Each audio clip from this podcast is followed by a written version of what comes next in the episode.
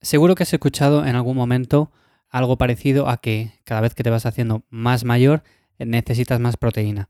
El tema de la proteína siempre está ahí, es algo de lo que ya hemos hablado en este podcast y es algo de lo que quiero hablar hoy porque en cierto modo cuando envejecemos, cuando nos hacemos mayores, la proteína se vuelve cada vez más importante.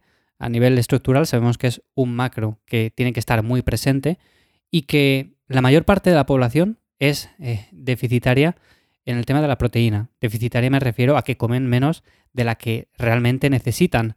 Es cierto que se consume proteína, pero las recomendaciones oficiales son muy muy bajitas. Y además, si hablamos de personas que entrenan, de personas que hacen algún tipo de ejercicio físico de alta intensidad, el requerimiento de proteínas es algo mayor. Entonces, a partir de este punto, es cierto que según nos vamos haciendo mayores necesitamos más proteína, ¿O es todo un invento para consumir más proteína y que gastemos eh, la pasta en suplementos? Bueno, pues vamos a charlar un poco acerca de esto hoy. Ya sabes que estás en The Lifter. Soy Iván Llamazares de ivyamazares.com y aquí voy contando cómo entreno, qué material utilizo, diferentes técnicas, en definitiva todo lo relacionado con esto y un poco mi día a día. Así que bueno, si eres nuevo por aquí, un poco de introducción para que sepas de lo que voy hablando en estos episodios. Y lo dicho, el tema de la proteína es importante, no lo vamos a negar, pero sí que es cierto que siempre hablamos de unos rangos en los cuales deberíamos de movernos y a partir de ahí tampoco tiene mucha lógica el estar consumiendo más de la cuenta. Por ejemplo, una persona que sea más o menos sedentaria y que no realice ningún tipo de actividad, pues las recomendaciones oficiales seguramente se basen en esos 0,8 gramos por kilo de peso. Que yo, si me preguntas, te diría que lo subiría un poco más porque normalmente la población tira mucho de comida ultraprocesada, comida cargada de calorías y de muy pocos nutrientes, y sabemos que la proteína es un macro que sacia, por lo tanto, seguramente la población se beneficiaría si aumentara la cantidad de proteínas en su alimentación. Lo que pasa que, claro, estamos con que la proteína es un macro bastante caro, no es como los carbohidratos, que seguramente un paquete de arroz, un paquete de pasta o cualquier tipo de carbohidrato, pues es más barato. Entonces, en este punto, normalmente la población, ¿qué es por lo que tira? Pues va a tirar por un alimento que le dé para más días, con el cual puedan alimentarse varios miembros de su familia, y no va a ir por carne o por pescado o por cualquier proteína que va a ser mucho más cara y va a tener que dejarse mucho más dinero. Por lo tanto, es cierto que siempre están las recomendaciones oficiales de, oye, esos 0,8 gramos por kilo de peso, al menos intenta cumplirlos, eso es importante,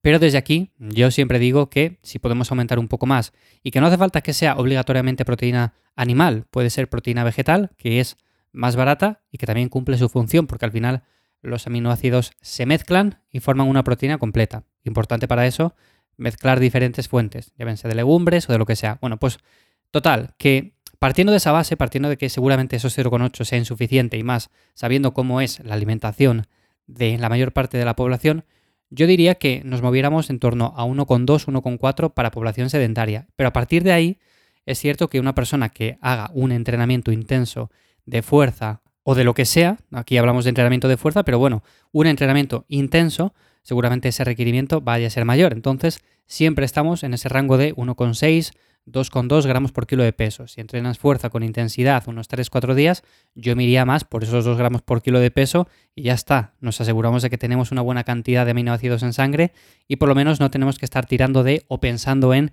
que si suplementos de aminoácidos, que si proteína de suero, que si todo esto. La proteína está muy bien para momentos puntuales en los cuales no tenemos tiempo de prepararnos algo ahí un poco medio decente, pero si con los alimentos de nuestra alimentación llegamos a esta cantidad, no va a ser necesario no vamos a ganar más músculo, no vamos a estar más definidos, no vamos a estar mejor simplemente por consumir proteína de suero. Y más actualmente como está la demanda, que ha subido relativamente y que hay poca producción y por lo tanto los precios están carísimos. Entonces, en este punto, ¿cuál es mi opinión con respecto a que cada vez hay que consumir más proteína según nos vamos haciendo mayores? Bueno, pues yo pienso que no. Eh, lo que hay que hacer es dar estímulo al músculo. Una persona que tenga, por ejemplo, 60 años, 70, si no da nada de estímulo muscular, lo más probable es que vaya perdiendo poco a poco masa muscular. Sabemos que la masa muscular se va perdiendo incluso desde que somos bien jóvenes si no hacemos nada de actividad física. Entonces, cuanto más mayores somos, la síntesis proteica va a ser menor y por lo tanto, si además somos personas que no hacemos absolutamente nada, pues es una receta bastante poco recomendable. Entonces, yo me centraría o centraría más el punto de mira en el tema de la actividad física. A partir de ahí, mantener la proteína. O sea, da igual que tengamos 50 años, que tengamos 30, que tengamos 70. Eh, Vamos a mantener la proteína en esos 2 gramos por kilo de peso. Si estamos en una época en la cual queremos perder un poco de peso, queremos definir, pues sí que la podemos subir un poco porque sabemos que nos va a ayudar. Vamos a pasar menos hambre, va a retener o nos va a ayudar a retener un poco mejor la masa muscular, pero lo importante de todo esto, si no lo cumplimos al final, da igual que consumamos 2 gramos que 3, que 1,5, es el estímulo. Y el estímulo se consigue a base de entrenar. Tenemos que entrenar fuerza, tenemos que levantar hierros, tenemos que hacer cualquier actividad que demande una capacidad por parte del músculo, que tengamos que hacer un esfuerzo. Si no hacemos ese esfuerzo, si no damos un estímulo suficiente, da igual que consumamos 3 gramos de proteína por kilo, por supuesto, siempre va a ser mejor eh, consumir un mínimo recomendable que no consumir muy, muy poca. Siempre va a ser mejor. Pero si hablamos de optimizar, pues vamos a optimizar todo. Vamos a optimizar el tema del ejercicio físico, vamos a optimizar el tema de la ingesta proteica y también, ¿por qué no?, el tema de la ingesta de grasas y la ingesta de carbohidrato, que es importante también. Entonces, bueno, a la pregunta de ¿cada vez se necesitan más proteínas según nos vamos haciendo mayores? Yo diría que no. Mi opinión es que no. Necesitamos la misma cantidad. Es verdad que en determinadas épocas es más beneficioso subir un poco la cantidad porque igual estamos en déficit energético. En otras épocas quizás estamos consumiendo un poco más de calorías y no necesitamos tanta, podemos bajar a los 1,8, pero por ahí andaría la cosa. Lo importante es el estímulo muscular. Y por supuesto, con la edad los músculos puede que ya no reaccionen tan bien a los aminoácidos en sangre. Es verdad que no vamos a poder conseguir eh, tanta ganancia de masa muscular como por ejemplo si tenemos 25 años que si tenemos 75, pero lo importante es lo importante. Y es cierto que si el estímulo está ahí, no va a hacer falta que aumentemos la cantidad de proteína de forma indefinida. Así que bueno, esta es mi opinión un poco respecto de este tema. Lo quería comentar más que nada porque sé que hay muchas personas que están continuamente pensando en que si consumen un poco más de proteínas, si consumen eh, tal suplemento que les dicen que así van a conseguir más masa muscular, más definición, más lo que sea, bueno, pues no, no va a pasar nada de eso. Al final lo importante es lo importante, los suplementos nos dan ese pequeño porcentaje, pero más que de ganancia, nos lo dan de comodidad, nos lo dan en el sentido de que no tenemos que estar tan pendientes quizás de hacer comidas, porque podemos tirar de un batido de proteínas o podemos tirar de una comida un poco más preparada. Así que bueno, si queréis en otro episodio hablo acerca de suplementos que nos ayudan con el tema de las comidas, con el tema de la dieta, pero en este episodio quería hablar simplemente de esto. Espero que como siempre te haya resultado interesante.